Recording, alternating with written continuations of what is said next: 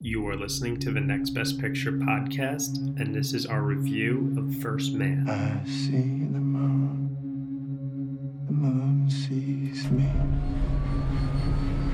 Down through the leaves of the old oak tree. The vehicle's not safe. We need to fail. We need to fail down here so we don't fail up there. Please let the light that shines on me. Neil. Everyone's in agreement. We'd like you to command. Shine on the one I love. Mom, what's wrong? Nothing, honey. Your dad's gone to the moon. Neil Armstrong, Buzz Aldrin. We have a go for main engine start.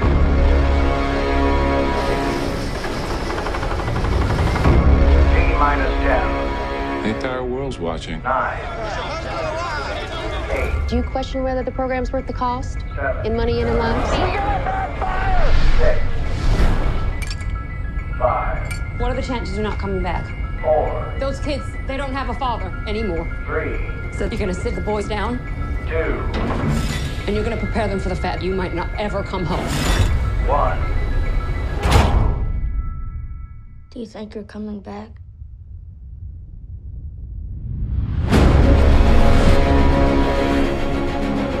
We have serious problems.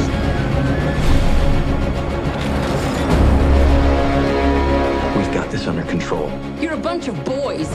You don't have anything under control.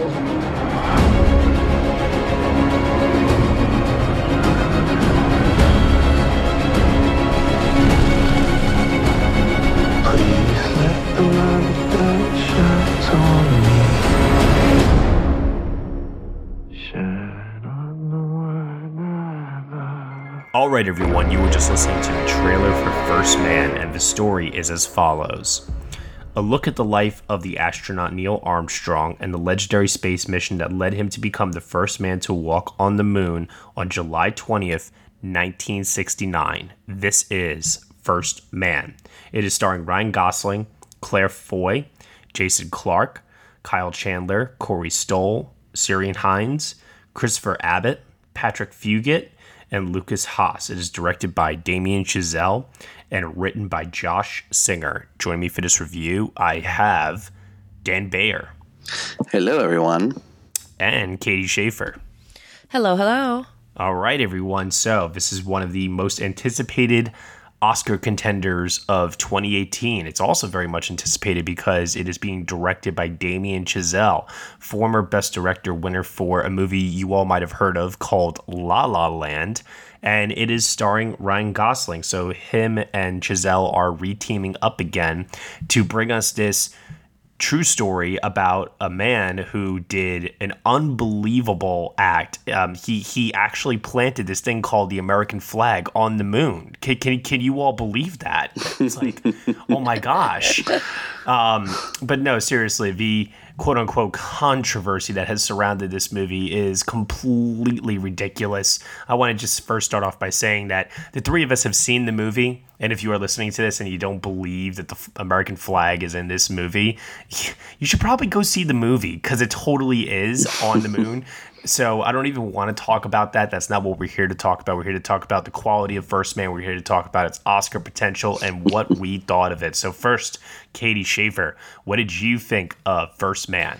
I had so many mixed feelings about this. I read the book beforehand, which we talked about on the Adapted podcast, if you're a Patreon subscriber.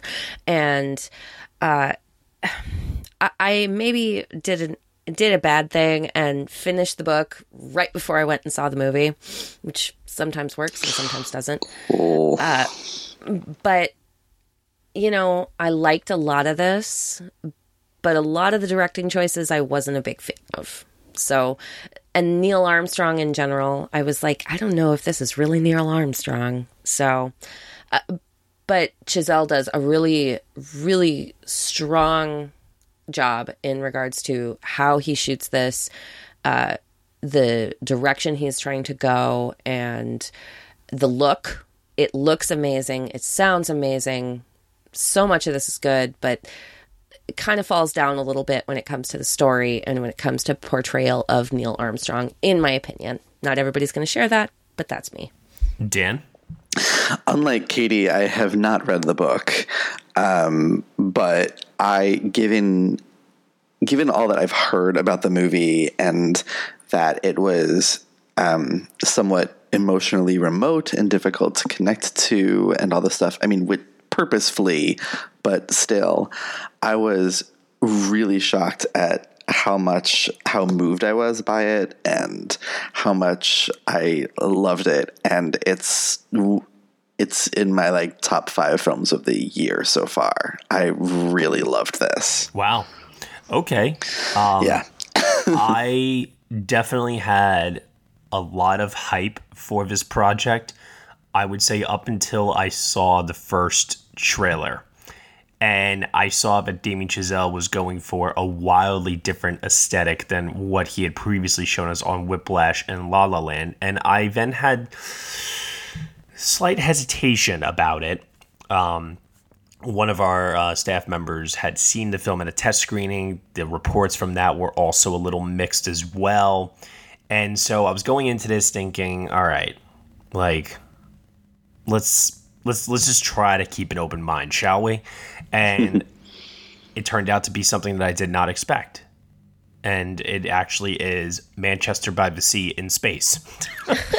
So you can imagine my shock when this movie that was said to be cold and distant and very clinical in its approach, it is all of that. But what I did not expect was that because it stripped away so much of the emotional aspects of the story and presented to us this character that was very headstrong and determined to achieve this monumental goal that was far beyond, what it had ever been achieved before by the human race.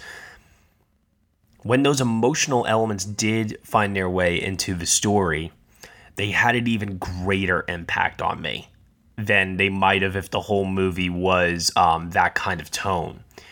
So Damien Chazelle has proven, I think, with First Man that he is a true master storyteller. It's his 4th film. Whiplash, we all thought was really great. La La Land, some thought it was greatest of all time, and some of us thought it was also just, great. And some of us really didn't like it. What's really, really interesting about First Man is that it's so different than those other 2 films. And of course, his debut film that, not a lot of us have seen, but, I mean, it's still out there. First Man just has a wildly different shooting style. It has a totally different aesthetic, has a totally different tone. Chazelle is a director that, much like Steven Spielberg, I feel like, finds a way in each one of his films to adapt to the story that he is telling, but he never ever forgets the one key element, and that is storytelling. So I think Chazelle is going to be one of those directors for us where he's going to focus on what the story needs, and he as a director is going to provide that. He's not going to be like Wes Anderson where we're going to be able to pick his style out right from a single image or a key scene or moment. Chazelle is somebody that's going to be a chameleon. He's going to be able to shapeshift to whatever the story that needs to be told. And with this, you have your influences of things like Apollo 13 and The Right Stuff. And there are moments throughout that acknowledge those films and present to us also something that's unique that we've never even seen before, which is that first-person perspective, that POV of actually being in the cockpit. And what a scary, dangerous feeling that must have been to embark on these kinds of missions. Oh my God, it's completely terrifying. All of the flight scenes, I'm going to call them flight scenes because there are some that are in, there's one that starts the movie is in a plane, and the one that he's testing the LEM, they're all... Even the training sequences. Yeah, and it's one of those few times when the shaky cam aesthetic really works in modern cinema, and that's something that is sort of I'm getting a little bit tired of, but it really, really worked here. And I think that first sequence in particular is something that really sold me on the approach they were taking to the character of Neil Armstrong and what basically the thesis was for a movie, because for almost the entire scene, you can't see his eyes.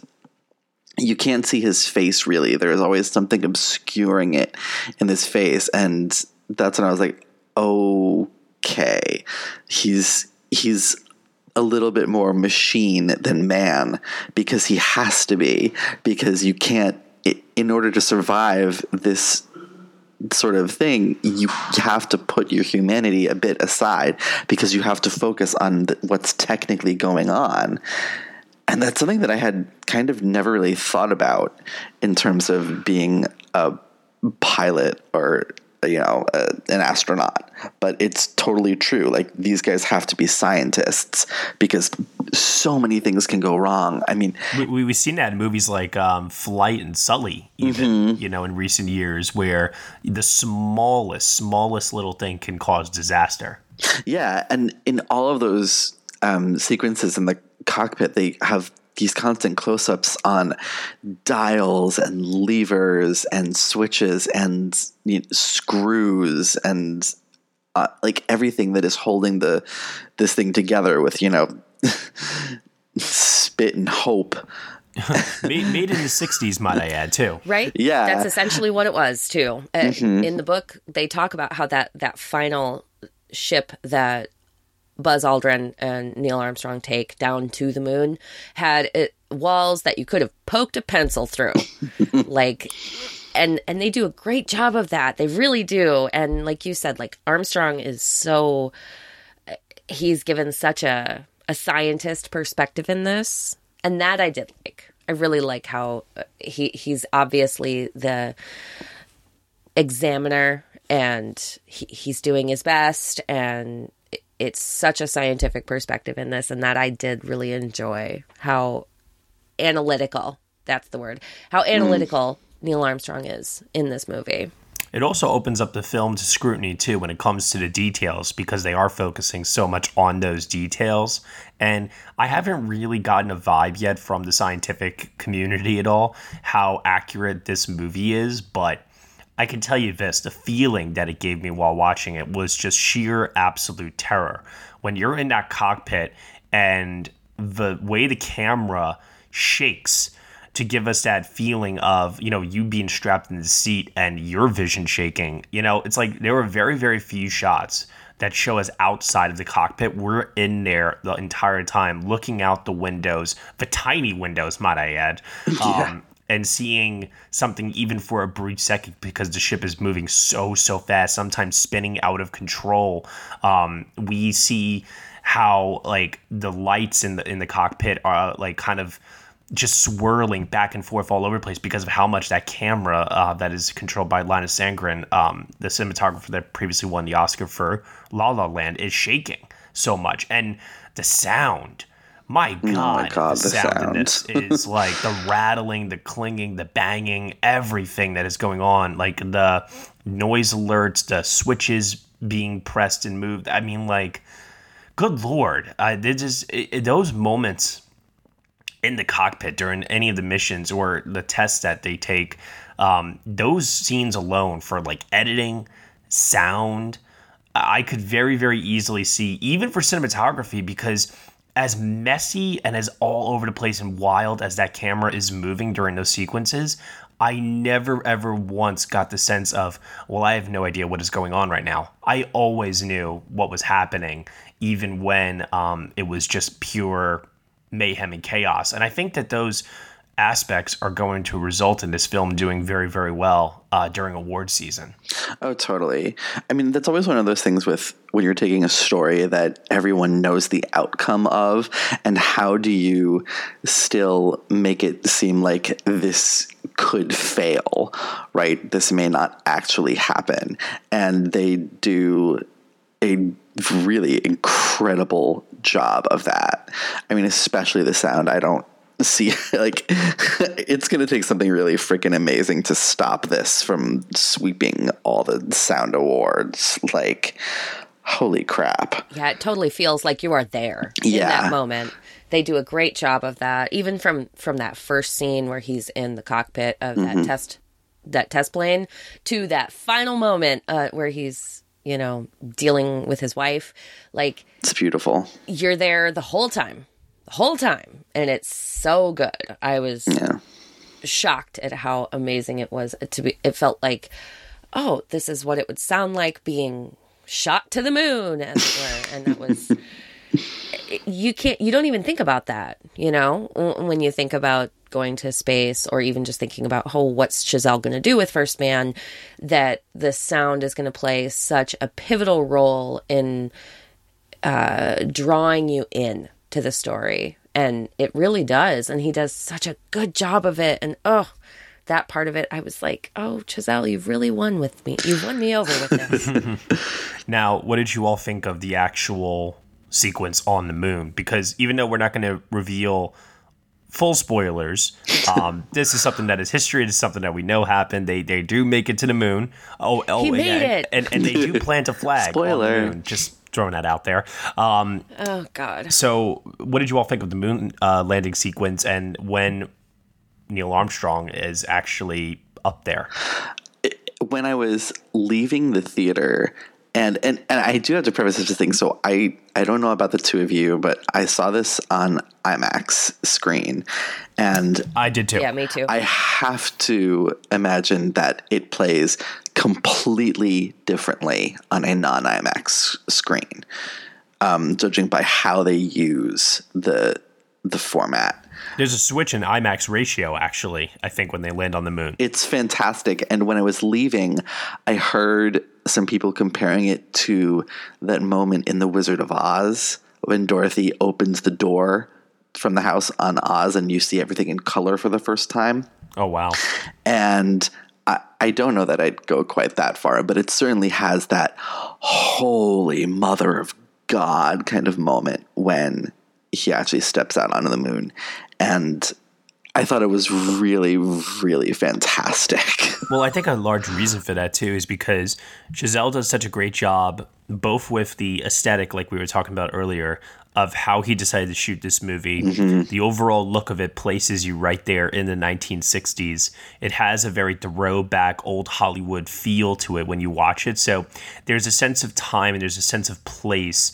And as a result of that, combined with placing you in that first-person perspective within the cockpit during the missions, during the training, and then when we get to the moon landing sequence, I think there's a bit of that feeling of throughout the whole movie, you feel like you are there. You feel like you've been in lock and step with history, that when we actually get to the moon, it doesn't feel otherworldly. It doesn't feel science fiction-esque. It feels real. Like, it feels like we're actually there, and we just so happen to take cameras up there, documentary style or something, you know? Right. It feels like a goal has been met, like they've achieved this thing that they've been trying for, and that was so well done. I loved that sequence, the moon landing sequence, I thought was great. They did such a good job of portraying how alien that environment is, and yet how fascinating it is, and how Neil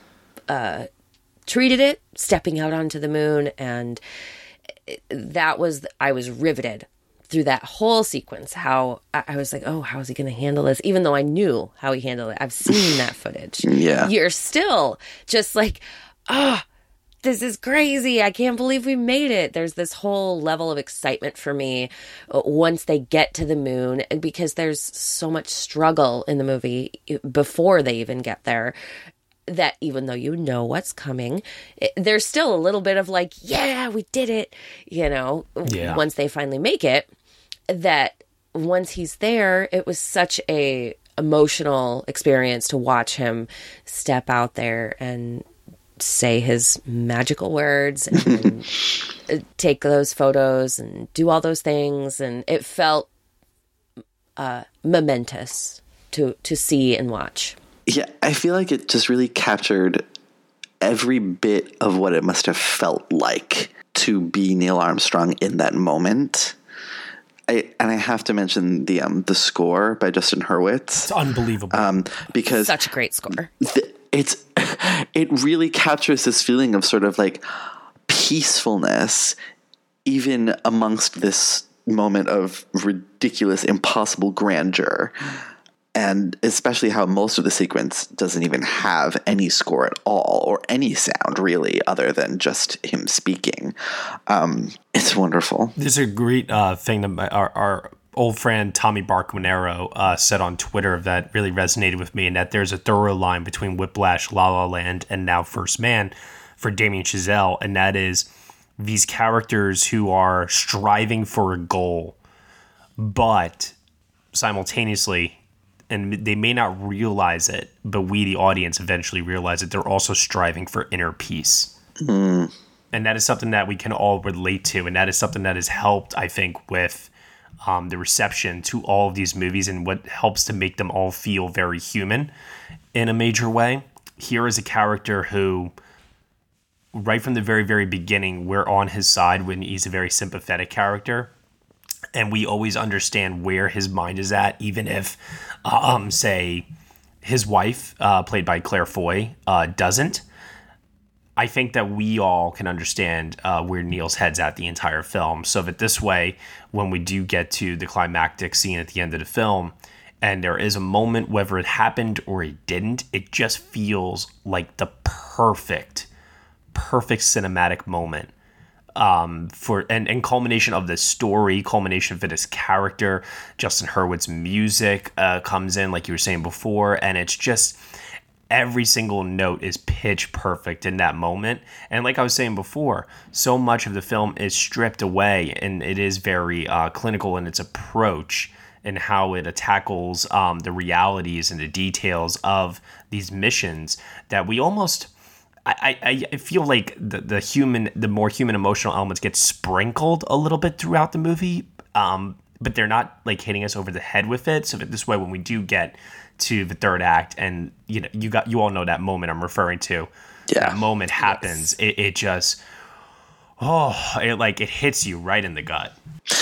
Yeah, I was not prepared for how emotional I was going to get with that at all.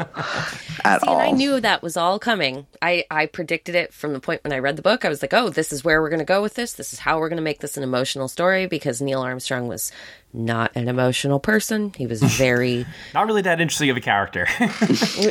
He's not, sadly. And you don't need to be to be the first fucking man on the moon.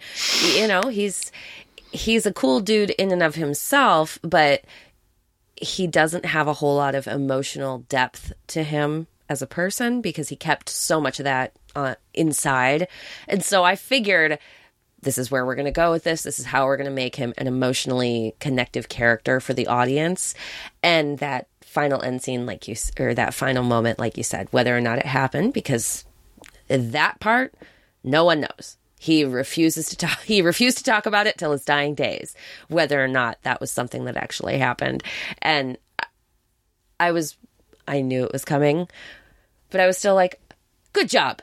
This is exactly what I wanted to see out of it. I wanted to see this emotional depth and this tearjerker moment almost. And a lot of it has to be sold by Gosling, and he has an enormous job on his hands to somehow keep the audience invested and not lose us, despite the fact that this character is meant to be impenetrable. So I'm really curious to know what both of your takes are on Gosling's performance in this, where it ranks for you with his other performances, because I have to admit personally, I did find it frustrating at times. I kind of, because this is also a performance we've seen Ryan Gosling give before. And I think that was the thing that stopped it from being like an all-time great for me from him, because with kind of Drive and Blade Runner 2049, I kind of got the sense of, well, I've seen this before. You know what I mean? Yeah, I don't know if I'd say it's one of his best performances so much as I think it was perfect casting. I agree.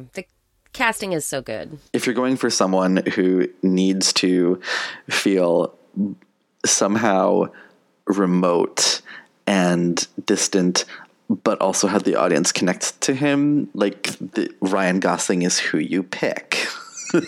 That's who you cast in the role. And I thought he was really, really great. I I don't know if it's one of his best performances or not. I'd probably have to go back and look at the movie again to see, but I still thought he was really good. What I wasn't expecting was I was not expecting Claire Foy to actually be best in show in this for me. Really? Like, just that line from the trailer that I've been saying in a couple of different episodes since it debuted, like, just her Oscar scene moment, like, you're a bunch of boys. Like, I love that. I just thought to myself, I don't know if I'm going to like this performance, because this, once again, like, this character is written in a way like how Neil Armstrong is written in a way to be impenetrable. This character is written in such a bland way to be the wife at home who's worried, and it's like, oh, not this role, God, not this role. But Claire Foy actually, I thought, elevated the role.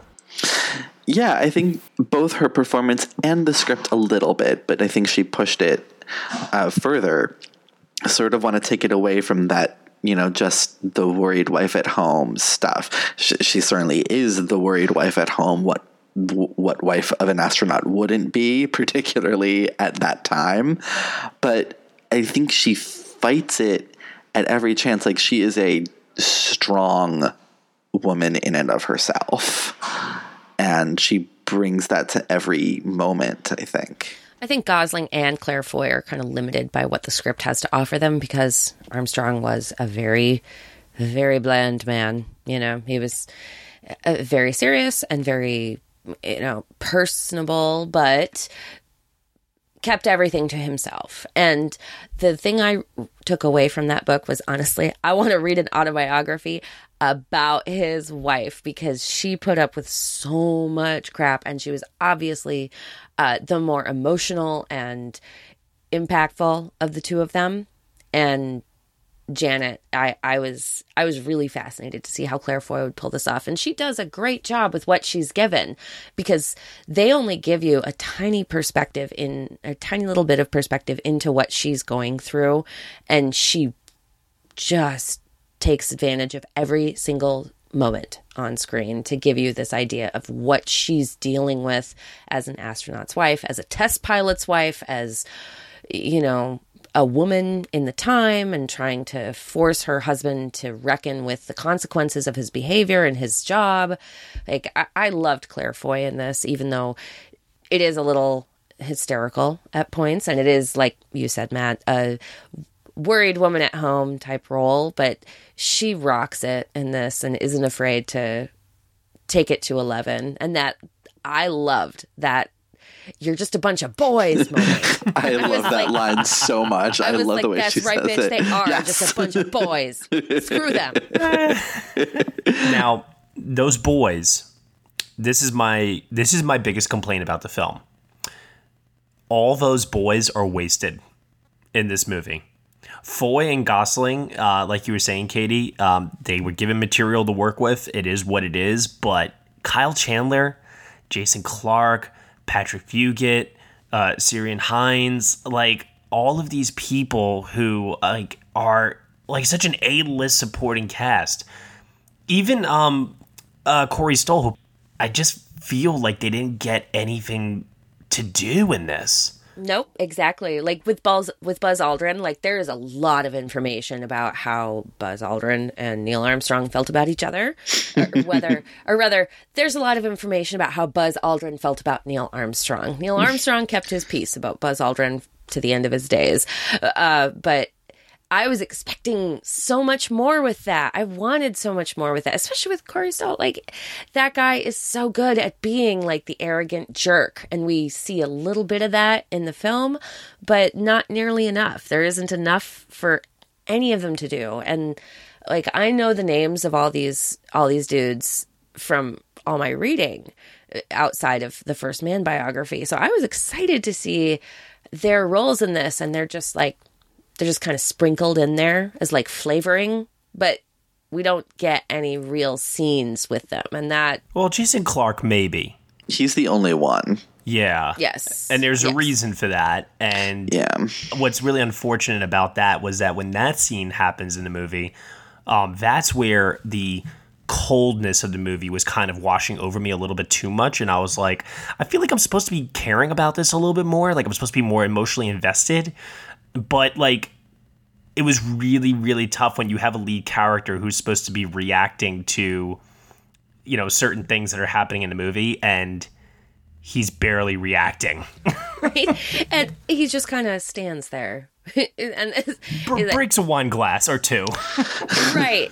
Right. And that is definitely something that's inherently a problem, because that's who Neil Armstrong was. And so I knew Gosling was going to have an uphill battle. Just I read the book. It was like, oh, God, he's going to have a really hard time making this like a compelling person and a compelling choice, because this guy is so, you know, quiet. See, that was sort of what I found compelling about it, though, is that there's this constant, I saw this like constant fight in Gosling's performance, you know, between that whole thing that I mentioned before, between being man and being machine, between being human and being a scientist, that I thought was, if not particularly dynamic, was very interesting and engaging, and was enough of a hook for me to engage emotionally with this character and to connect with where he was at all these emotional moments. And for me, it was about him losing and regaining his humanity in a way, because he has to tamp down on that so much when he's up there in the cockpit of all these things that he's flying. And sometimes he forgets to be a human on Earth, or doesn't know how to process things like a human, because he has to suppress those feelings so much in order to, you know, stay alive. Right. Everything depends on him keeping his cool. Mm-hmm. Yeah. And so those moments when normal people would be losing their cool and getting emotional, he has to not, or he doesn't know how. And I find that incredibly compelling and always interesting to watch. All right, well, let's move over now to final thoughts on the film. We'll give anything that we have not addressed so far. If you have any final thoughts, feel free to say them. Then we're going to talk about the film's Oscar potential and what grade out of 10 you would give to First Man. So let's pass it over to Katie first. Any final thoughts on the film? I was such a mixed bag on this. I really like so much of it, and I really just wasn't drawn in by some of it. And some of that is because Neil Armstrong is such a cipher of a character and such a quiet person that Gosling only had so much to work with. And so what he has to work with, he really takes it to 11, if you'll pardon the reference, you know, and that I liked about it. I love Gosling, and I was down to see however he brought this. And I think Chazelle brings it all together in the end, and it's such a powerful movie by the end of it, that the walking on the moon and all of that, I really enjoyed that aspect of it. That was my biggest takeaway from it. Like, wow, they really did a good job with making you feel the impactfulness and the importance of someone making it to the moon, and this huge step forward for mankind. Wow. Okay. So what would you give it out of 10? I would probably do a 7 out of 10, honestly. Okay. All right. That's fair. Respectable. I get it. Dan, what about you? I love this movie. It's one of my favorite films of the year. It's an incredible technical marvel, I think. And that sort of overshadows a lot of the more human aspects at points, but it worked like gangbusters for me as someone who, you know, when he was a little kid, wanted to be an astronaut so bad, until he actually figured out what has to go into being an astronaut. I was going to say, like, little kids that would dream of being astronauts, like I can imagine, like you're 5, I want to be an astronaut, Dad, and you watch this and you're like, Oh, that doesn't look like maybe fun. That horrible thing where they're riding the gyroscope, essentially. Oh, my God. Oh, God. Vomit-inducing. Awful. Yeah. You ride it till you pass out, and then we're doing it again. I loved it. I thought the performances were great. I thought a lot of the direction was really well done. The score is beautiful. The cinematography is great. I'm just in love with this movie. And what's your grade out of 10? It's a 9 out of 10. Alrighty. And I'm going to go somewhere right in the middle, and I'm going to stick with an 8 out of 10 for me. I've pretty much said everything that I want to say about this movie, although I do want to just comment on one thing about Justin Hurwitz's score. And that is that I found the score, while it was really good, did anybody else get the sense that some of the scenes where the score played, it just felt like it was from a totally different movie altogether? A little bit. Only occasionally, but a little bit. I was like, why are we doing this really dramatic song right now? This is a lot. Yeah, there may be one or two scenes. It almost felt like each scene called for almost like a different composer to come in and score it at times, I almost felt like. And I couldn't really find the thorough line, through it all, but... maybe when I listen to it on its own, because I really do like it a lot, I'll definitely be able to take a little bit more out of it. That scene where they actually are landing on the moon, it reminded me so much of Hans Zimmer and what he did with Interstellar's score. I was about to say Inception. Interstellar's score, yeah. And how he was able to make the score be like a character in some of those more tense sequences. And I felt the same way while watching First Man, and that was really cool. Any other final points? I can't really think of any other of it to say also, too. I really appreciate that the visual effects in this are kept to a minimum. Like, this is no Gravity by any means. No. This is definitely something that feels like two films I said earlier, The Right Stuff and Apollo 13, in many ways where there are visual effects elements in the film, but they are almost invisible. And because the film is steeped so much within reality, they blend in very nicely to give you that... overall sense of not being able to be taken out of the movie at times. There were other things that maybe would take you out of the movie, but the visual effects, I don't think, was one of those elements. With that said, like I said, 8 out of 10, and now it's Oscar potential. So, like, potential is all across the board. I mean, picture, actor, director, supporting actress, the screenplay. You could go as far as to say production design, the cinematography, both sounds, the editing, the score. However, like, as the season has been kind of going on, I've been kind of chipping away a little bit more and more at First Man. And I really, really, really hate to say this, but this movie also looks like it's going to bomb at the box office, unfortunately. Oh. So I could see a scenario where this is where we previously thought it was an across-the-board contender. Maybe it only walks away with 6 nominations. You know, it's like... I firmly believe that Hurwitz's score, film editing, and both sounds are locked. No matter what, those 4 are getting in. They have to. I just can't imagine them missing. Mm-hmm. Beyond that, I think Foy is good for a nomination. And then after that, I would actually go so far as to say, I think, you know what? What am I up to? I'm up to 5. You know what? 7. I would say Chazelle in picture at that point. I think the cinematography is going to be tough for some people because it is kind of ugly at times, but I mean... it's cinema verite. Yeah, and I don't know if that they're going to respond to that so much. Production design, there's going to be flashier contenders this year. The visual effects, like I said before, are so good that they're non-existent. And Ryan Gosling's performance, oh man... like, I know we kind of felt like we saw this a little bit with Casey Affleck in Manchester by the Sea, that internalized... performance of a man who is trying to shelter his grief, but I don't know. Like, this one, I feel like it'll be too understated. I feel like if Gosling gets in, it's because the Academy really likes him.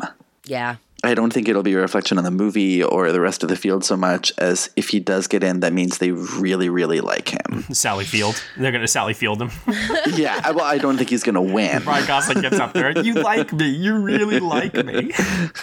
I feel like Gosling did a good job, but at the same time, like, if we're talking about a good portrayal of Neil Armstrong, it's not a good portrayal of Neil Armstrong. I feel like Neil Armstrong wouldn't be happy if he saw this because he's kind of a a little bit of an asshole in this. Like, it really focuses on... But is that so much Gosling's fault and more so the writing?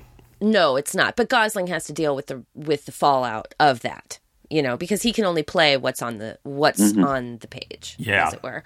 And he does a great job. Gosling always does a great job. But there's just not enough to work with for him in this. I think, like you said, he'll get a nomination. He'll get a nod, but I don't think he'll win for this. And I think we'll see better performances from him that deserve a nomination, because this just doesn't give him an opportunity to show his range.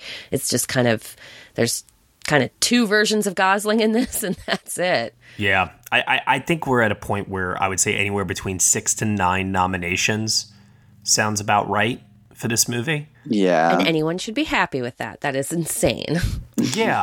I mean, even if it gets the 6, you know, which I think is probably, honestly, I really believe that might be its worst day. I know some people will probably say lower would be its worst day, but I mean, these technicals are too good to ignore, I feel like. And they are the front runners to win in certain areas.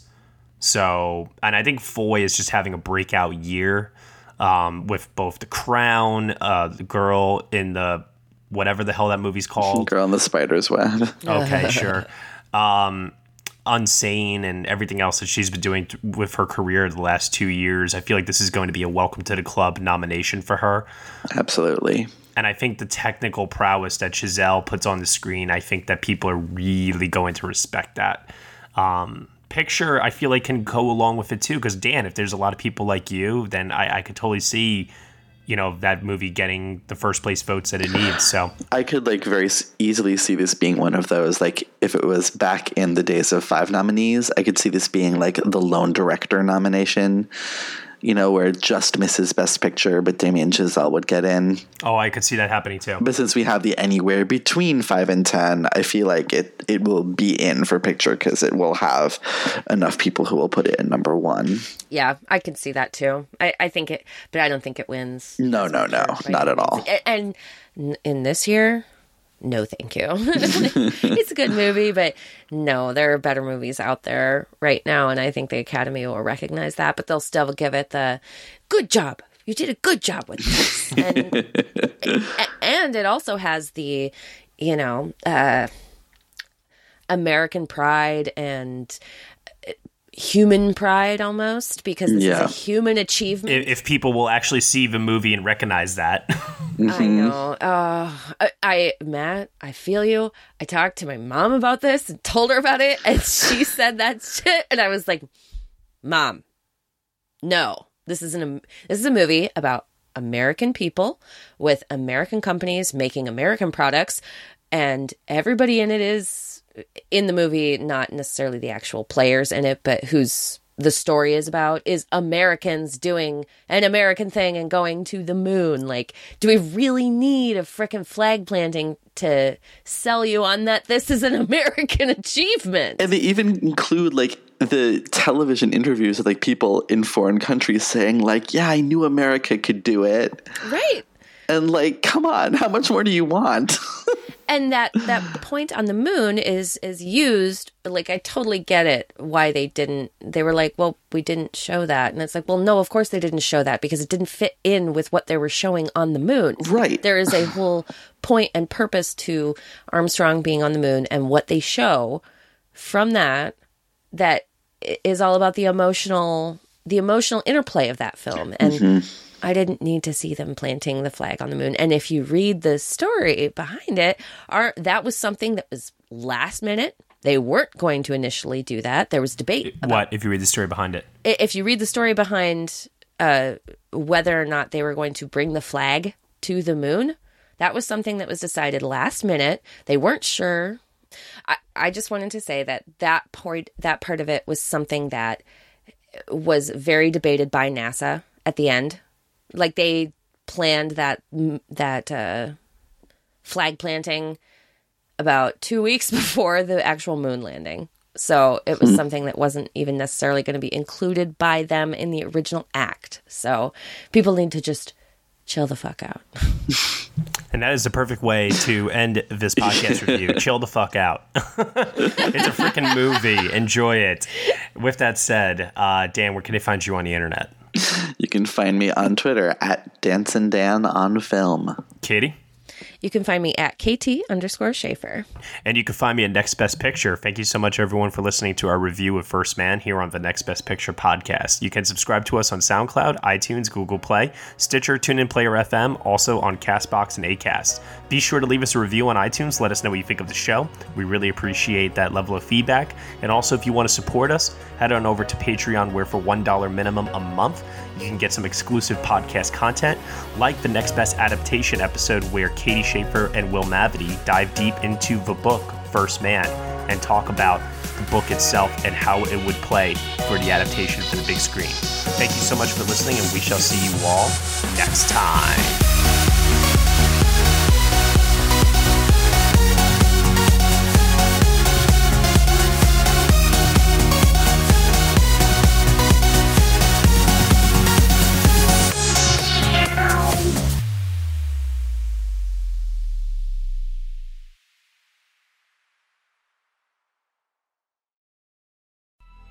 Coming up on 5-Minute News, I'm Anthony Davis. You might think it's partisan because maybe it's critical of one side or the other, but it's not, it's just the truth. And I think that's also something that's kind of unusual for Americans listening to the radio or to podcasts, because the news landscape in the States has been so partisan for so many decades. So 5-Minute News is verified, truthful, independent, unbiased, and essential world news daily.